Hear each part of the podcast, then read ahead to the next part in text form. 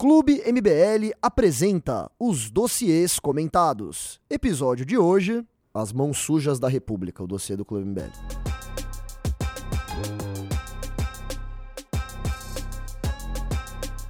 Introdução. Vão-se as joias, ficam as algemas. A presidência da República é o cargo mais elevado da política brasileira. Por essa razão, o presidente vive rodeado por benesses e bajulações é algo esperado para um líder, a despeito do conceito democrático que busca a limitação e o distanciamento de privilégios monarquistas. Todavia, as vantagens de ser presidente ainda são muitas, assim como as tentações de misturar o público com o privado, o que pode levar ao cometimento de crimes. A tentação de apropriar-se de bens que pertencem ao Estado brasileiro costuma acometer o presidente de ocasião, entregue à fraqueza de utilizar o cargo em benefício próprio, tendo como objetivo o retorno financeiro após o mandato. Foi dessa forma que o ex-presidente Jair Bolsonaro e a primeira-dama Michele Bolsonaro foram parar no radar da Polícia Federal, suspeitos de comandar a venda de joias que deveriam ser destinadas ao acervo histórico da Presidência da República, caso que estampou as manchetes do noticiário pelo valor milionário das peças. No entanto, ao se valer da desculpa de que esses pertences foram recebidos por sua pessoa, Bolsonaro coloca a acusação no rol das contravenções, em que condutas criminosas são mitigadas pelo cinismo. Por outro lado, ele não foi o primeiro presidente a ser questionado acerca do sumiço de presentes recebidos em viagens e encontros oficiais como chefe de Estado. Nos mandatos passados de Lula, a mídia já denunciava a falta de pertences no acervo nacional, destinados à exposição do público. Em 2023, logo em seus primeiros meses de mandato, a mídia noticiava a devolução de mais de 500 itens pelo petista e o pagamento por aqueles apontados como desaparecidos. Dessa forma, com a repercussão do caso das joias, culminando até mesmo na prisão e indiciamento de agentes envolvidos, o assunto, inevitavelmente, trouxe o governo do PT de volta à memória. Lula já havia sido interpelado durante outros mandatos sobre o paradeiro desconhecido de presentes, recebidos em suas numerosas viagens, mas os casos não tiveram desdobramentos judiciais. Esse fato que motivou o questionamento do bolsonarismo acerca do duplo padrão da imprensa e da justiça, na tentativa de limpar-se na sujeira petista. De qualquer modo, tanto Lula como Bolsonaro devem explicações sobre a posse de presentes de propriedade do Estado brasileiro. Com esse cenário em vista, o presente dossiê do Clube MBL traz uma apresentação prévia do acervo de presentes da Presidência da República Federativa do Brasil para traçar um paralelo entre os objetos apontados pela imprensa como forma de balanço nos governos Lula 1, Lula 2 e o atual mandato, em comparação com os itens que Bolsonaro carregou consigo para fora do Palácio da Alvorada. Nesse prisma, também é necessário ressaltar as consequências criminais para os envolvidos resgatando em pormenores, na figura tragicômica do coronel Mauro Cid, o reflexo de um governo atrapalhado. Outro ponto a ser observado é como sua delação pode complicar gravemente a situação de Bolsonaro na justiça, mesmo parecendo algo tão ínfimo diante dos olhos dos bolsonaristas. O cobiçado acervo de presentes do Estado brasileiro. Faz parte da tradição institucional entre países a doação e recebimento de presentes em encontros oficiais entre chefes de Estado a Lei 8.394 de 1991 e o Decreto 4.344 de 2002 tratam essa coleta de bens como algo destinado à nação e prevê sua exposição como bem público, excetuando os objetos de natureza personalíssima, definidos no Acórdão 2255 de 2016 do Tribunal de Contas da União, como medalhas, roupas, perfumes, sapatos e alimentos. Os demais itens formam uma vasta coleção. Esculturas, estátuas, pinturas, joias no geral, como anéis, colares, broches e abotoaduras, assim como artigos de decoração, tapeçaria e mobília. Do mesmo modo, são destinados ao acervo relíquias culturais, instrumentos musicais e documentos históricos, somando um valor inestimável. Esse material fica sob responsabilidade da Diretoria de Documentação Histórica da Presidência da República, em que a listagem, a classificação e o arquivamento de milhares de itens é realizada. No entanto, é comum o escamoteamento desses objetos, que nem mesmo chegam até a curadoria responsável e só são devolvidos após o questionamento da imprensa e parlamentares, quando a ausência é observada. Bolsonaro e Michele, na mira da Polícia Federal. Durante seu mandato e campanha, o ex-presidente Jair Messias Bolsonaro insistiu em difundir a autoimagem de alguém que não é seduzido pelo sistema, o ente que busca corromper os políticos. A retórica vazia é algo evidente para qualquer um que acompanhe de perto o andamento das investigações que cercam a família Bolsonaro. Desde o esquema da rachadinha entre assessores até o empenho para a compra de vacinas superfaturadas, Jair vinha se safando dos inquéritos que chegavam até ele, muito por conta da atuação do Procurador-Geral da República, Augusto Aras, responsável por arquivar uma série de processos contra Bolsonaro. Isso manteve por um certo tempo, ainda que de forma farsesca, a aura de um governo ilibado, no que diz respeito ao seu mandatário. Nem mesmo a condenação por abuso de poder político e o uso indevido dos meios de comunicação, fato que tornou Bolsonaro inelegível por oito anos, conseguiram arranhar sua imagem perante a militância. Todavia, entre tantos casos noticiados e arquivados durante o mandato de Bolsonaro, talvez o mais difícil de ser explicado para a opinião pública e apoiadores menos fanatizados seja o caso da venda e apropriação de joias, avaliadas em torno de 18 milhões de reais. Esse valor é previsto modestamente pelas investigações da Polícia Federal, que ainda investiga a existência de mais itens. Toda a trama armada pelo círculo mais próximo do presidente para vendê-los fora do país, assim como o ingresso desse material no Brasil sem ser declarado legalmente, além de depoimentos divergentes e a recompra do material em casa de leilão pelo advogado da família Bolsonaro, Frederico Assef, tomaram a exposição dos pormenores do caso um calcanhar de Aquiles para o ex-presidente. Entre as joias auxiliares de Bolsonaro, tentaram vender um relógio Rolex de ouro branco com diamantes, retirado de um kit que continha um rosário islâmico, um par de abotoaduras e um anel. O material foi recebido em outubro de 2019, em visita à Arábia Saudita. Já em 2021, também no mês de outubro, o então ministro de Minas e Energia, em viagem à Arábia Saudita, recebeu para o Estado brasileiro um kit de joias da marca Chopar, contendo um anel, uma caneta, um par de abotoaduras, um relógio e mais um rosário árabe. De acordo com a Polícia Federal, esse kit ficou sob posse de Jair Bolsonaro em sua ida para a Flórida, nos Estados Unidos, nos últimos dias de seu mandato, para mais tarde ser anunciado em casas de leilões nos estados de Nova York, Flórida e Pensilvânia, inicialmente avaliado em 50 mil dólares.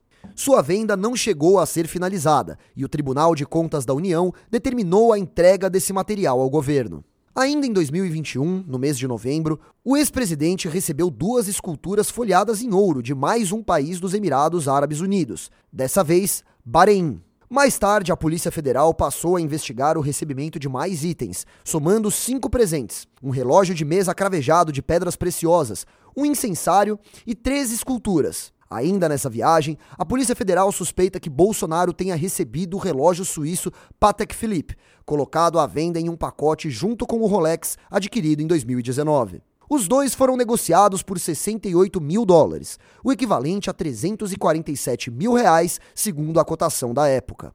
Já em março de 2023, o episódio Joias da Michelle, denunciado pelo Estadão, marcou de forma evidente a tentativa de apropriação de um suntuoso jogo de colar, anel, relógio e par de brincos, avaliados em 5,1 milhões de reais. Esse material ficou retido no aeroporto de Guarulhos pela Receita Federal, com várias tentativas de retiradas por parte do núcleo duro de Bolsonaro. Com a suspeita de irregularidades, a Polícia Federal iniciou uma investigação e colheu o depoimento de todos os envolvidos nos casos citados. Bolsonaro, Michele e mais seis pessoas foram convocadas para prestar esclarecimentos. Tanto o ex-presidente quanto a ex-primeira-dama optaram por ficar em silêncio, utilizando a alegação da defesa de que o processo deveria correr na primeira instância e não no STF, sob a relatoria do ministro Alexandre de Moraes. Completam a lista de depoentes o advogado Frederico Assef, o ex-ajudante de ordens de Bolsonaro, e o ex-tenente-coronel do Exército Mauro César Barbosa Cid, o general do Exército Mauro César Lourena Cid, o advogado Fábio Van Garten, o ex-chefe de comunicação do governo Marcelo Câmara e Osmar Crivellati, ex-assessores da Presidência da República. Fábio Van Garten e Marcelo Câmara também optaram pelo silêncio. Por outro lado, Mauro Cid, o ASEF e general Mauro César decidiram prestar depoimento. A Polícia Federal trabalha com a hipótese de que Bolsonaro e os demais investigados são suspeitos de desviar presentes de alto valor recebidos em razão do cargo pelo ex-presidente da República e ou por comitivas do governo brasileiro, que estavam atuando em seu nome em viagens internacionais, entregues por autoridades estrangeiras para posteriormente serem vendidos no exterior. Segundo nota da PF, avalia-se se houve também tentativa de ocultar a transação dos valores obtidos com as vendas ao utilizar dinheiro espécie, evitando transferências em bancos. Vale destacar o caso do advogado de Bolsonaro, Frederico Assef, que, após ser questionado sobre as joias, ainda em março desse ano, negou qualquer envolvimento seu no caso, mas, ve mas logo veio a público declarar que comprou o relógio Rolex com o interesse de recuperar o item para o país. O objeto foi entregue para Mauro Cid, que o encaminhou ao assessor de Bolsonaro, Osmar Crivellati, segundo relatório da PF. Já Mauro Cid foi apontado pelas investigações como responsável por resgatar as demais joias que estavam nos Estados Unidos. A revista Veja chegou a publicar uma matéria afirmando que Cid teria o interesse de confessar que o comando para a negociação das joias teria partido de Bolsonaro, mas a notícia foi contestada pela defesa de Cid. Entretanto, o conteúdo do seu último depoimento, realizado no mês passado, vai exatamente nessa linha. Mauro Cid afirma, inclusive, que entregou parte do dinheiro obtido com a venda de joias no exterior, diretamente nas mãos de Bolsonaro. Cid negocia uma delação premiada, que prevê inclusive detalhes sobre o planejamento de atos golpistas. O ex-ajudante de ordens estava preso no batalhão da Polícia do Exército, em Brasília, desde maio. Após a homologação de sua delação, foi posto em liberdade, completando um mês do fato no último dia 9. Com a suspeita de haver mais itens desaparecidos, o TCU determinou no mês passado que o governo brasileiro reexamine em 120 dias os mais de 9 mil presentes recebidos por Bolsonaro, mantidos na fazenda do ex-piloto de Fórmula 1, Nelson Piquet, em Brasília. O material reúne 175 cartas, declaradas como acervo pessoal do ex-presidente.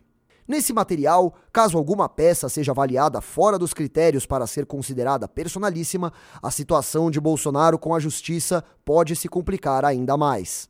A informação seria anexada ao inquérito número 4874, que corre em sigilo no STF, e pode colocar o ex-presidente como réu e levá-lo a eventual prisão por crime de peculato, com pena de 2 a 12 anos de reclusão e multa, caso a delação de Mauro Cid se confirme. Os presentes da alma mais honesta do Brasil. Durante os dois primeiros mandatos de Lula, o presidente recebeu dezenas de presentes no exercício do cargo. Porém, a maioria dos presentes que os presidentes recebem são presentes comuns, como livros ou camisetas, ao contrário dos polêmicos presentes milionários recebidos por Bolsonaro. Ainda assim, durante seus oito anos no poder, o ex-presidente Lula recebeu diversos presentes que chamam atenção. Em 2016, durante as entrevistas da Lava Jato, apurou-se que o então ex-presidente teria levado mais de 400 presentes do acervo da presidência. Segundo a Gazeta do Povo, nesse período ocorreu uma fiscalização do TCU sobre os presentes recebidos por Lula e Dilma. Foi deflagrada a partir de investigações da Lava Jato que apontavam a retirada de bens do Palácio do Planalto ao fim do mandato do ex-presidente. Entre os 132 itens encontrados pela PF em abril de 2016 na sala cofre do Banco do Brasil em São Paulo, havia peças decorativas, espadas, adagas, moedas, canetas e condecorações, armazenadas sem custo. Eles faziam parte de um total de 176 presentes analisados por especialistas de uma comissão formada na Presidência da República. Os 155 restantes foram liberados para o acervo pessoal de Lula. Entre esses itens, havia medalhas, canetas, insígnias e arte sacra, todos considerados de caráter personalíssimo. Lula recebeu 9.037 itens nos seus primeiros dois mandatos. Tudo foi retirado em 11 containers, armazenados por cinco anos, com o custo de 1,3 milhão pago pela empreiteira OAS.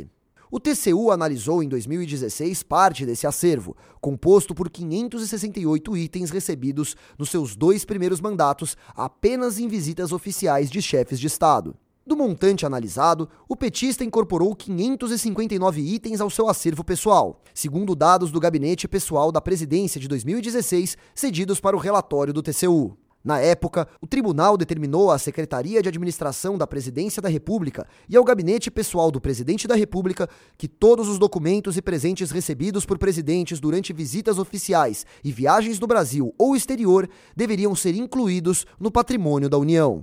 O processo relatado pelo ministro Valton Alencar Rodrigues foi baseado no decreto 4344 de 2002. De acordo com o dispositivo, deveriam ser incorporados ao patrimônio da União todos os documentos bibliográficos e museológicos recebidos pelos presidentes durante cerimônias de trocas de presentes, visitas oficiais, viagens ao exterior, audiências e viagens de chefes de Estado. O TCU também determinou a incorporação de 144 itens recebidos pela ex-presidente Dilma Rousseff ao conjunto de bens públicos.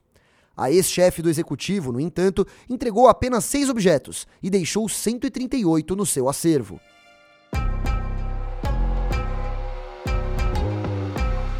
Conclusão. Os expressivos desvios de presentes oficiais relatados neste dossiê expõem a fragilidade da fiscalização das instituições brasileiras sobre a ação dos presidentes da República. Essa fragilidade não é apenas um problema pontual, mas sim um sintoma de um problema mais profundo. Muito se repete que a corrupção no Brasil é endêmica, um problema generalizado na classe política. O patrimonialismo, essa confusão entre o público e o privado, está profundamente enraizado na mentalidade do povo e das elites desse país.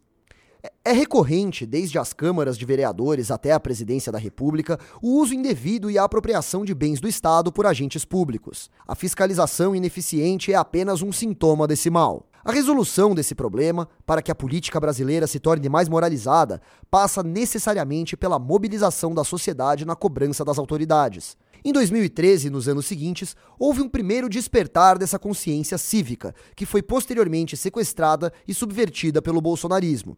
Esse também fortemente patrimonialista. Após a queda do bolsonarismo e o retorno do PT, é preciso que o legado daqueles anos seja resgatado e o espírito de revolta, novamente, tome conta da população.